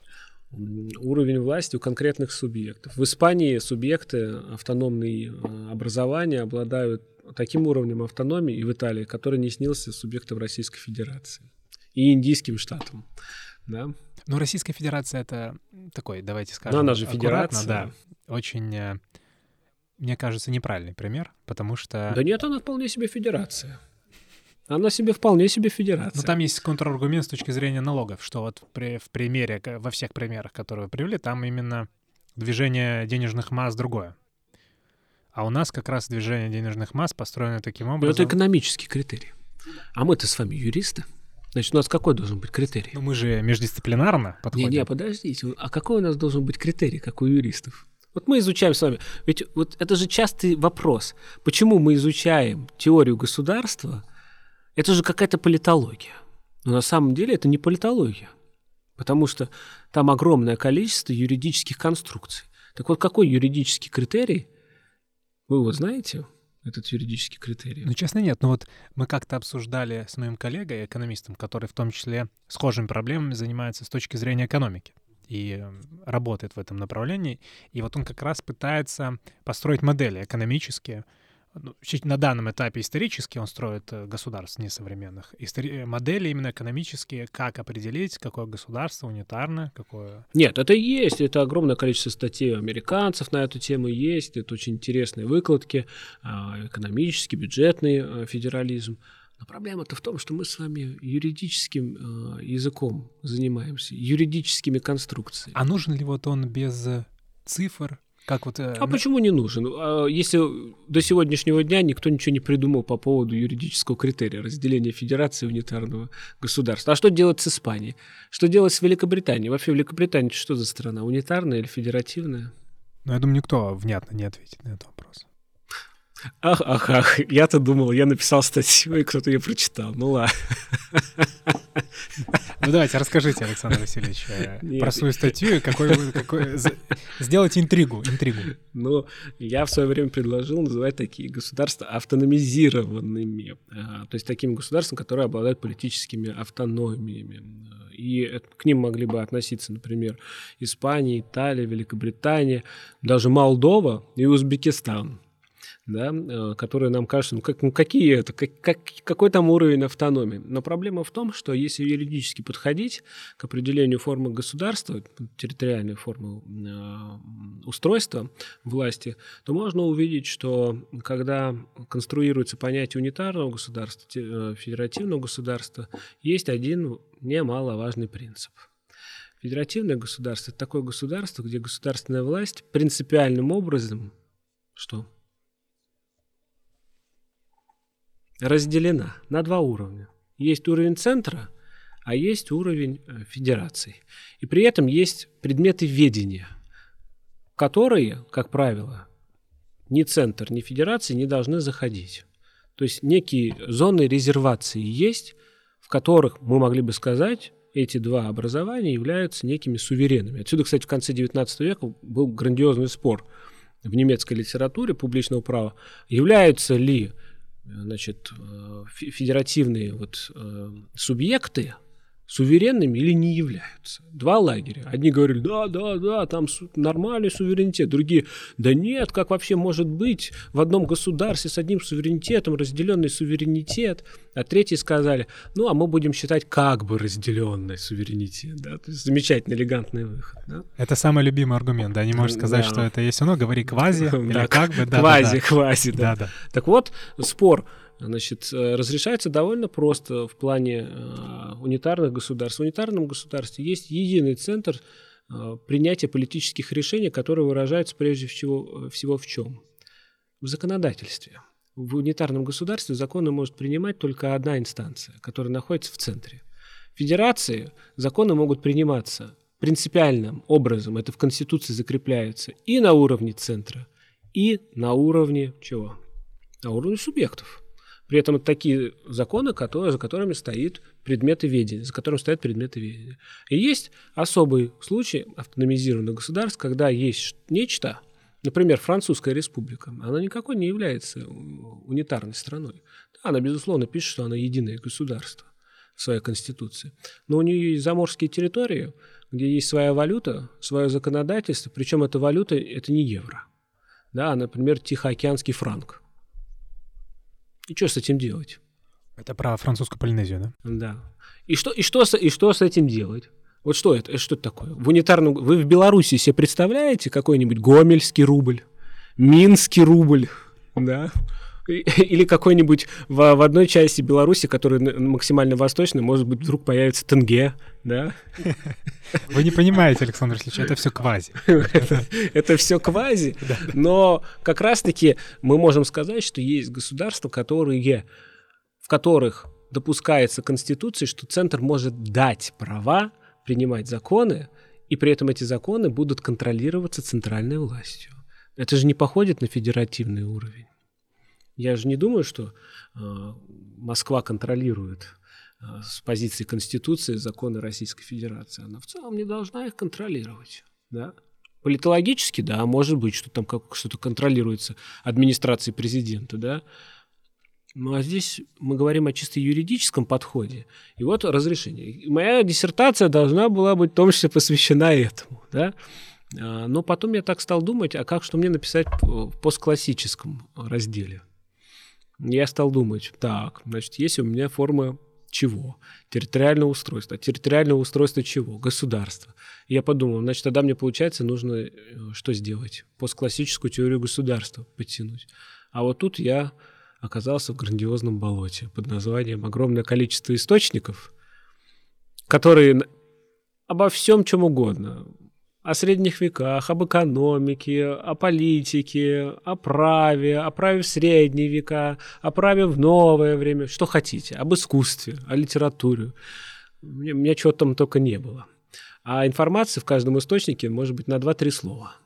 И вот как это сделать так, чтобы взять и синтезировать все это, причем это все как-то так жи- было жи- живым, здоровым и корреспондировалось э, с принципами постклассической теории государства и права, вот это меня за- затянуло на долгие-долгие годы. Потому что это надо было все читать. На 7 лет, получается. Но уже не 7, 10. 10 лет я и пишу. Потому что после того, я уже поступил на, работу в высшую школу экономики, а, у меня еще один переворот произошел. А, я понял, что нужно постклассическую теорию государства, и в том числе форм государства, выстраивать а, в феноменологическом ключе. И для этого надо было понять, что такое феноменология. И вот тут я еще присел на несколько лет, чтобы хотя бы понять, что же хотел от нас как от читателей Эдмунд Гуссерль. Вот что он там хочет. А Гегелю Гег... вернулись. Гегеля не надо, не надо, не надо. Не, не, он не нужен, он здесь не нужен. Если бы еще и Гегель, то я думаю, э, я бы уже где-нибудь находился, где-нибудь на севере России, э, в хатке, да, какой-нибудь сидел с котом Барсиком, и мы бы были бы счастливы читать просто философские трактаты и не коммуницировать с этим миром никак. Да. И вот так и затягивается. И самое важное, что я стал писать, у меня видение выходит, оно на сто с лишним страниц. Так такое видение никто не принимает. Это что за диссертация? Видение должно быть, э, ну, так, на страниц, так, 25, да. А тут 100 страниц. Значит, это получается уже глава. А если это глава, то она какая-то у меня методологическая. Значит, уже всю диссертацию надо менять. Она становится уже не чисто теоретической, а методологической. И это было только по теории государства. А потом подключилась феноменология, и в целом у меня сейчас вот есть проект двух диссертаций, как можно было бы написать. То, что я набрал в плане банка тех цитат, э, тех источников, которые у меня есть. Это прежде всего э, феноменология в теории права, мне кажется, по этой диссертации можно было бы защититься, в том числе там в Санкт-Петербурге, потому что у нас есть пара человек, которые хотя бы понимают, что там написано. И есть вот постклассическая теория государства. Ну, тоже можно защититься, но довольно сложно. А может быть, э, кандидатская, а потом докторская? Ну, я имею в виду, да, кандидатская. Я сказал докторская. Нет, я имею в виду, что по одной теме кандидатская, а потом по... Нет, это возможно, но так, так же нельзя написать, например, 100 с лишним страниц и сказать, это моя глава, как бы... Ну, давайте считать, это моя кандидатская диссертация, а на самом деле это э, глава моей будущей докторской диссертации. Ну, как с курсовыми в этой, курсовой да, диплом. Да, да, да, да, курсовые — это наши главы для диплома, конечно. Но тут так не работает.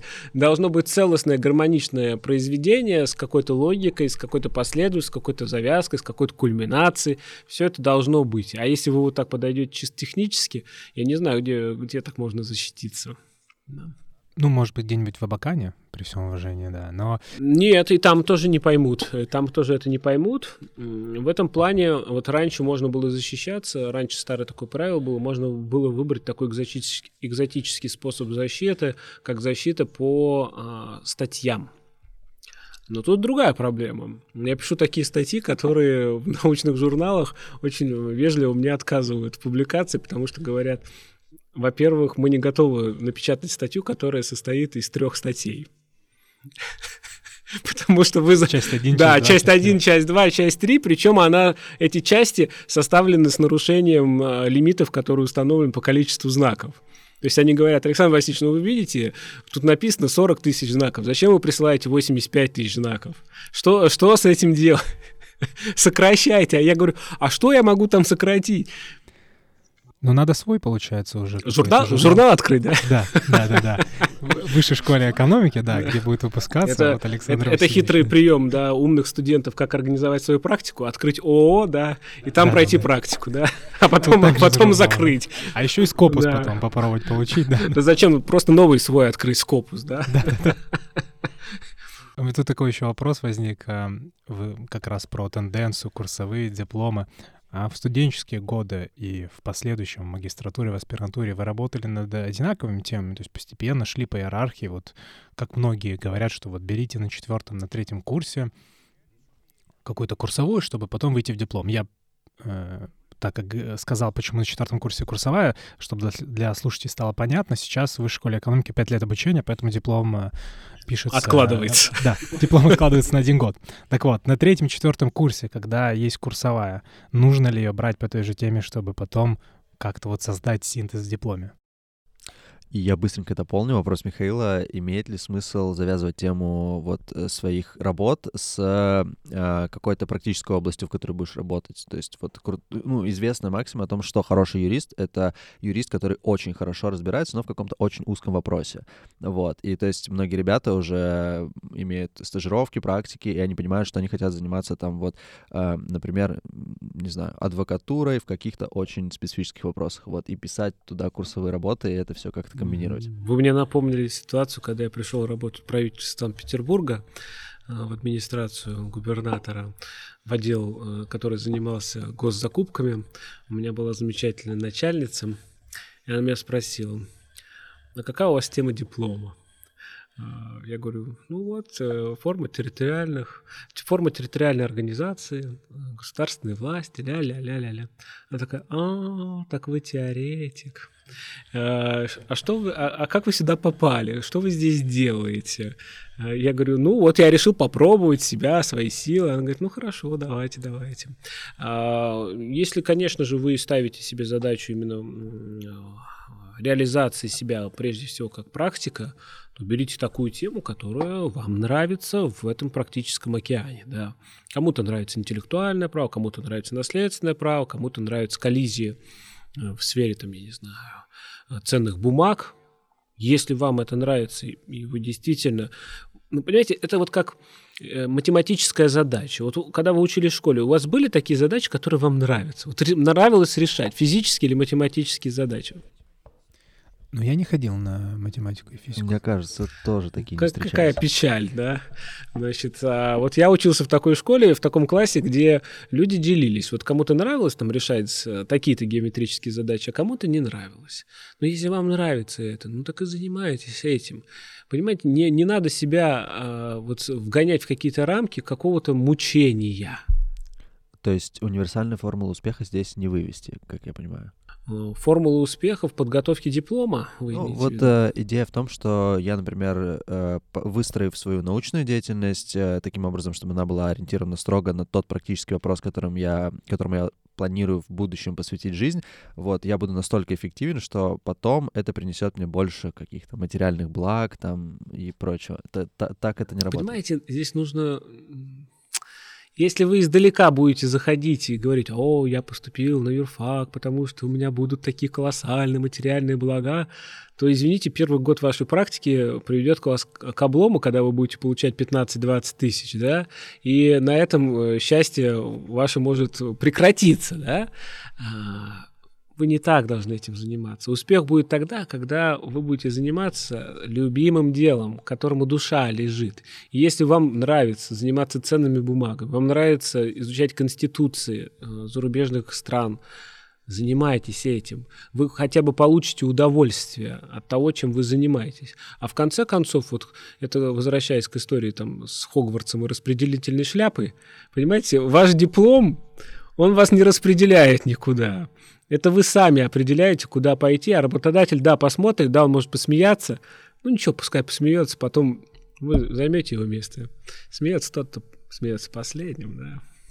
Возвращаясь, да, к вопросу про иерархию написания курсовой диплома. И здесь более глобальный вопрос встает. Может быть, вот вы начали про это говорить, про какие-то советы молодым специалистам, которые не хотят идти в практику, а хотят идти в научную деятельность. Насколько рано нужно начинать, начинать заниматься каким-то, какой-то одной темой. Может быть, как вы сказали, с диплома, вот у вас Нет, ну- диплом и диссертация по одной теме. искать себя в, в теоретическом пространстве, причем теоретическом, не привязанной к какой-то отрасли, э, стоит уже с первого курса. То есть, э, да, безусловно, могут быть такие темы, которые вот вы горите этими темами на первом курсе, а ко второму курсу ослабнет внимание, ослабнет интерес, э, но появятся другие. Ищите, то есть спокойно себя до четвертого курса можно искать. А вот на четвертом курсе э, следовало бы как раз-таки ну, так, э, поднастроиться на, или на, на последнем, на предпоследнем курсе надо поднастроиться на такую тему, которая максимально уже близка к той материи и к той теме, которая будет в дипломе. То есть нацелиться, да. Э, Вот мне кажется, интересно получилось, что мы начали вроде как с общего вопроса о том, как люди приходят в юриспруденцию, вот как э, вы пришли на юридический факультет. Вот. Далее мы говорили про некий, ну, можно так сказать, э, порог входа, про базовые дисциплины, которые кажутся сложными, но закладывают некоторый фундамент, на котором как бы выстраивается дальнейшее познание, дальнейшее вот, э, на которых выстраивается вот профессионализм. Вот. И здесь я, может быть, немножечко так э, шаг в сторону сделаю, но мне очень интересно послушать. Мы говорим вот про людей, которые э, горят сердцем, да, вот. А э, встречались ли вам люди, которые, э, если можно так сказать, не предрасположены для юриспруденции, которых юриспруденция не приняла, но они, например, там э, волей судьбы, они вынуждены ей заниматься. И как понять, что, например, это совершенно э, не то? Или, или это все-таки такой вопрос, существует ли там технари гуманитарии, и это скорее вот некоторое такое состояние сознания, и не существует какого-то пред, предрасположенности. Юриспруденция разная. Она очень-очень разная. Да? Если вы в какой-то сфере себя не демонстрируете в качестве способного студента, это не значит, что в целом вам юриспруденция для вас она закрыта. Опять же, вы можете уйти в теорию, вы можете э, уйти в какую-нибудь отрасль, подотрасль или максимально узкий вопрос, а в целом по другим дисциплинам, ну или проседатели, они просто вам не интересны. Мгм. Александр Васильевич, извините, перебью. Вот э, этот тезис, он э, не распространяет свое влияние на базовые дисциплины. Теория государства, э, общая история. Теория государства, теория права, те- история. Вообще первый курс Ребята, они нужны, чтобы вам покайфовать на первом курсе, чтобы вы понимали, что такое счастье, да, э, что такое радость. А вот потом пойдет вот этот э, путь, вы как Колумб пойдете в свое путешествие куда-то туда, далеко-далеко на запад, ища путь на восток, и рано или поздно вы должны себе сказать, да, я хочу вернуться уже домой, я хочу вернуться вот туда, в, в те дисциплины. Или наоборот сказать, да, это да, было классно на первом курсе, но тут такие еще интересности открылись. Да, конечно, приятно вспомнить этот первый курс, он теплый, такой ламповый, да, замечательный, хороший. А, нельзя сказать, что это такие дисциплины, которые будут вас вести всю жизнь. Вот, нас, вот, Иван, как вы думаете, э, какой процент от того, что вы слышали на семинарах и лекциях по истории государств и прав зарубежных стран, вы запомнили? Вот к сегодняшнему дню. Э, Александр Васильевич, это очень сложный вопрос, потому что бывает, я размышляю об этом, и мне довольно трудно вспомнить какой-то вот конкретный нарратив, то есть какую-то тему там или что-то, и мне приходится куда-то лезть, но бывает и по-другому, когда заходит разговор или, например, я где-то сталкиваюсь с этим, я такой, о, э, круто, мы же вроде как это изучали, я что-то про это могу сказать. И это каким-то парадоксальным образом работает. Вот я до сих пор не понимаю. Мне кажется, что все-таки это очень важно, это вот где-то откладывается, и когда вот у человека появляется система, когда он э, вот подобно Одиссею возвращается на Итаку от первого курса к четвертому, как вы сказали в начале, вот, и он э, умудряется опытом, и все это в конечном итоге собирается в некий единый механизм и э, начинает работать. безусловно, люди, ну, как мне кажется, они уже э, в зрелом возрасте, они возвращаются, они перечитывают, что-то дополняют, и без фундамента это сделать невозможно. То есть я вот так на это смотрю. Мне кажется, что вот э, если прямо отвечать на ваш вопрос, то наверное, сходу, если сейчас вы вытащите тест, наверное, я вряд ли его сдам с первого раза. Да ладно, я вот, принес но... задачу про, про кого там. У меня он Джас Фонте и найденный клант, да, э, по законам Ману не хотите пройти? Значит, э, это классно, но заметьте, вы сами говорили, вы говорите о чем? Я замечаю, что я могу что-то сказать. Но это же получается все то, что вы изучили на первом курсе, надо для того, чтобы хорошо посидеть в компании, пообщаться. я, я очень с трудом себе представляю, э, вот, например, вы работаете в какой-нибудь консалтинговой компании или занимаетесь каким-то арбитражным процессом и разъезжаете по городу, э, хотел сказать, разнося листовки. Ну, в общем-то, примерно в такой вот парадигме.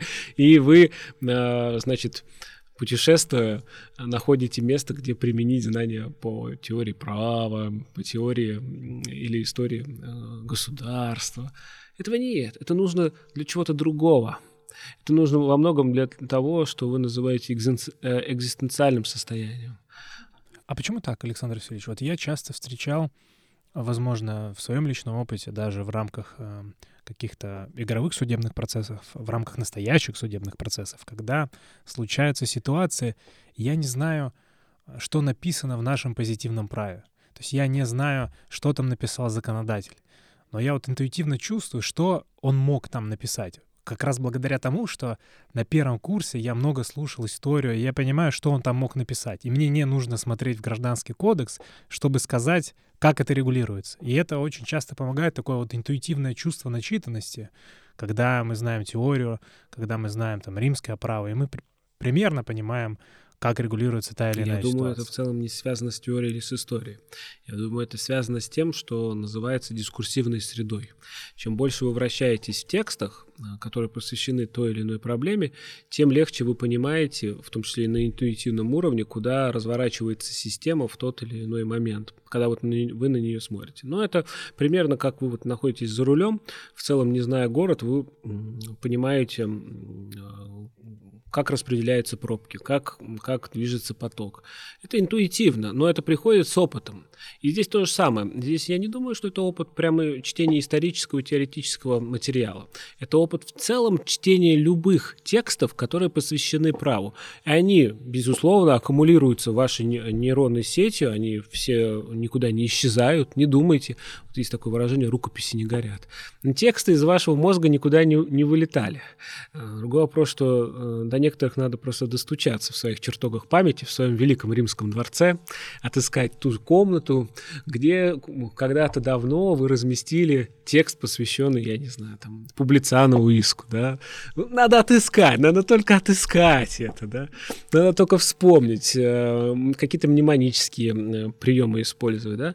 А, поэтому это прежде всего погруженность ваша в целом в правовые тексты, в тексте о праве, в тексте о правовых институтах, и это дает вам возможность предчувствовать то, о чем собирается сказать собеседник то, что он хочет заявить, то, что, скорее всего, написано в этой работе. Действительно, это приходит с опытом. Вот вы даже книгу открываете, например, оглавление, и вы уже не, не всю книгу читаете, а почему-то выбираете в оглавлении те нужные главы или параграфы, в которых вы чувствуете, что там будет находиться тот материал, который для вас важен. Почему вы уверены, что там это есть?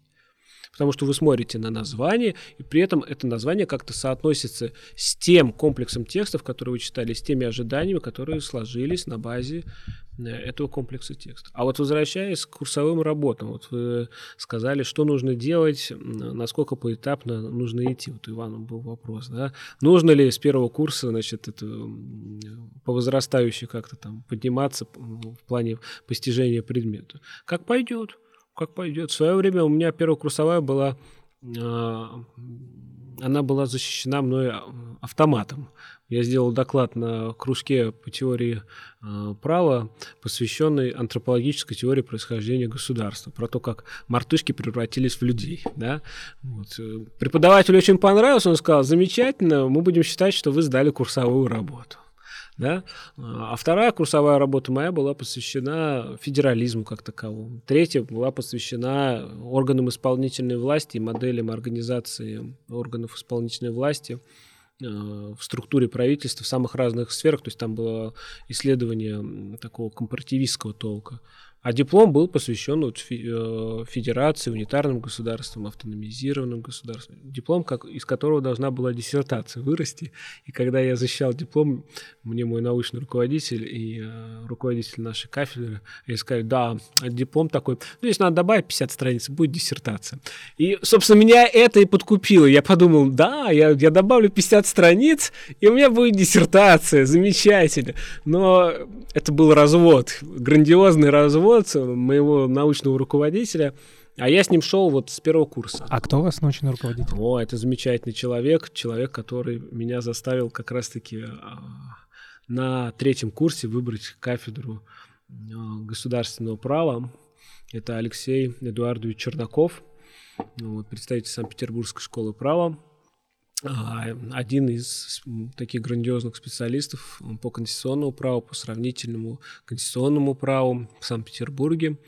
Он мне очень понравился. Ой, я...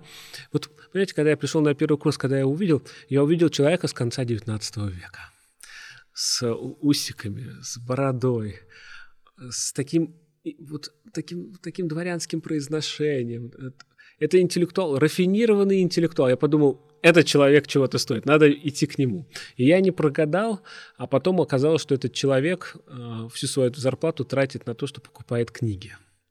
У него дома просто огромное количество книг, которые хранятся не в шкафах и не на полках. Да, там они есть.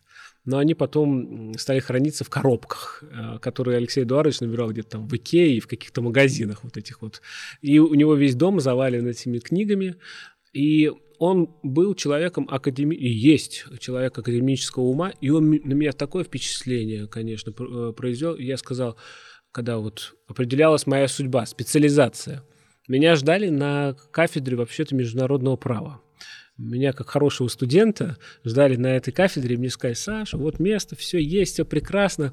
И я уже иду, мои все друзья идут уже туда все хорошо, все поступаем, и я делаю разворот в августе месяце, я говорю, нет, я, поступ... я иду на кафедру э, государственного права. На тот момент на той кафедре был я и мой друг. И то он пошел, он сказал, я пойду туда, куда ты пойдешь, потому что мне не с кем просто разговаривать. А я хочу с кем-то разговаривать на парах. И мы оказались вдвоем на кафедре. Она настолько не пользовалась никакой популярностью. Но там преподавали замечательные люди. Там вот преподавал Чеснов и преподавал, конечно же, мой научный руководитель. И они меня привлекали тем, что это, это фундаментальные мозги. То есть какие-то такие мозги, которые знали все. И мне хотелось быть похожим на них. Да, да. И, и слушать их, Здесь интересный вопрос. Э, такой, наверное, для наших слушателей. Какой вот, по вашему мнению, must-have для прочтения? Человек там на первом, на втором курсе, на третьем. Что ему нужно обязательно прочитать? Вне зависимости от того, в какую отрасль права он захочет пойти, что ему нужно прочитать? Возможно, там 3-5 книг, которые вы считаете, что нужно обязательно прочитать. Может быть, не обязательно прочитать, можно посмотреть или послушать. Посмотреть, послушать. 21 век, книги можно слушать и смотреть, да. Э, я понимаю, но, кстати, аудиокниги э, мне помогают только уснуть. Э, только так, такое применение от них есть. Если говорить о, если говорить о теории права, то давайте договоримся вот о чем. А, что прежде всего, чтобы заниматься теорией, например, и чтобы думать теоретически, вам нужно научиться тому классическому словарю, который имеет место быть в российском дискурсе. И вот дальше вы можете не соглашаться с этим словарем и задаваться вопросами по этому словарю. Поэтому, прежде всего, я считаю, что, несмотря на, на, на то, насколько убогие эти учебники, но надо почитать учебники именно классические по теории государства и права, а это, в частности, например, учебник Марченко, двухтомник, и, и его попытаться законспектировать. И он будет для вас чем хорош этот учебник? Вы начнете его конспектировать, и вы начнете, конспектируя его или вот изучая, вы начнете не соглашаться. Вы начнете говорить себе, ну это же не так, ну почему, почему этот марксизм, откуда этот марксизм, ну зачем, ну почему, ну куда? И вы начнете накидывать вы, будете искать аргументы, читая этот учебник, аргументы с, с целью разбить этого корифея российской науки, предположим, да? Это правда, что такое случается только если конспектировать от руки и письменно? А, да, да, да, да, да. Если вы качественно готовитесь к экзамену, но правда в наших условиях, видите, читать учебник Марченко времени нет, потому что все в основном читают учебник Михаила Валерьевича, да, а, и другие учебники там по истории, по психологии, по экономике, и говорят, ну у нас времени же нет, времени же нет, но вот если свободное время есть, и реально вы горите желанием как-то себя в теории проявить, то почитайте классические учебники. Алексеева почитайте, да, Марченко почитайте, я не знаю, того же Нерсисянца. И читая, учитесь задавать вопросы тем авторам, которые писали эти учебники. И ищите прорехи в той оборонительной линии, аргументации которой они задают. А вот дальше, после того, как вы помучились с этими классическими учебниками, достаточно двух-трех. Достаточно двух-трех. А вот дальше возьмите себе на вооружение, конечно же, там, постклассическую теорию права Честного. Это будет ваш союзник, с помощью которого вы будете разрушать эти миры классического дискурса, конечно, да, он обязателен. А, кого по истории читать? По истории здесь все не так однозначно. По истории э, я вам советую читать любые работы представителей так называемой школы аналов. Вот французская школа, знаменитая историческая школа. Любое поколение берете, берите последнее поколение, вы не прогадаете. В целом просто будет вкусно это почитать. Да?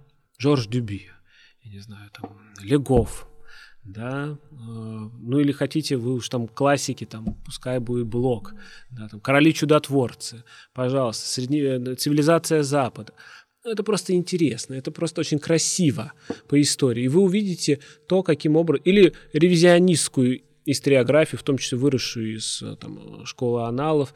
То есть э, берите любого. Просто вбейте вот ревизионизм, история, Франция. Вот там выйдет списочек любого берите ну, особенно какую-нибудь книжечку по э, значит, революции французской, и вам откроются чрезвычайно интересные вещи, которые, э, в общем-то, не излагаются ни в каких учебниках, ни в школе, ни в университете. Да? Ну а из социологии, конечно, нужно читать Бурдье. Бурдье — это наше все. Пьер Бурдье и его радикальное сомнение, и его тезис о том, что социология — это прежде всего боевое искусство. Причем это боевое искусство как раз-таки направлено на то, чтобы противостоять вот тем самым корифеям, которые на вас нападают со своими как будто бы истинными концепциями, а вы такой хоп, один приемчик, второй приемчик, третий приемчик, а потом в Академии Российской, в Российской Академии Наук на ваш вопрос, а, а как вы понимаете, что такое государство, им ничего не остается, э, как сказать, Александр Васильевич, ну как же, вы не понимаете, что государство это ого-го-го-го, ну и на этом дискуссия, она проиграна вашим оппонентам. И вы находитесь в ситуации, когда вы удовлетворены, потому что вы понимаете, но это уже не научная дискуссия. Что это за переход на междометие? Это как в Гуапе. Нет, в Гуапе... В Гуапе... Не, мы не будем трогать мир Гуапа. Но у меня реально была такая история. Вот меня вызвали в свое время в Академию наук для того, чтобы я мог представить свою концепцию, э, в том числе вот э, критическую концепцию э, по вопросу государства и историографии, и того, как формировалось единое видение государства. Там такая критика, там такая прожарка была в отношении Александра Васильевича. Я, я думал, что, значит, э, надо заканчивать с наукой. Но после того, как мой оппонент закончил междометиями, я понял, что нет, нет, значит, как-то я правильно поступил. Да. Угу. Ну вот, получается, три э, и больше вы книг назвали. И вот у меня, наверное, такой завершающий вопрос сегодняшней дискуссии. Что такое право? В одном или двух словах? Право — это порядок, который обладает какими-то уни- уникальными свойствами, а дальше надо их перечислить. Это универсальный порядок. Это тот порядок, который вам представляется самым сильным порядком.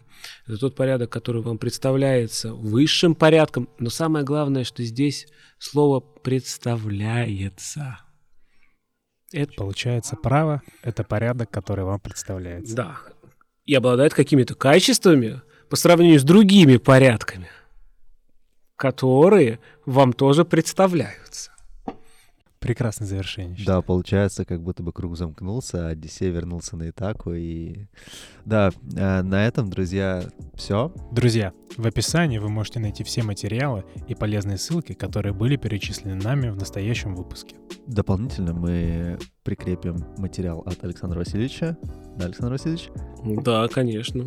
И также там будут ссылки на наши социальные сети. Пожалуйста, подписывайтесь и слушайте наш подкаст э, везде, где вы обычно слушаете подкаст.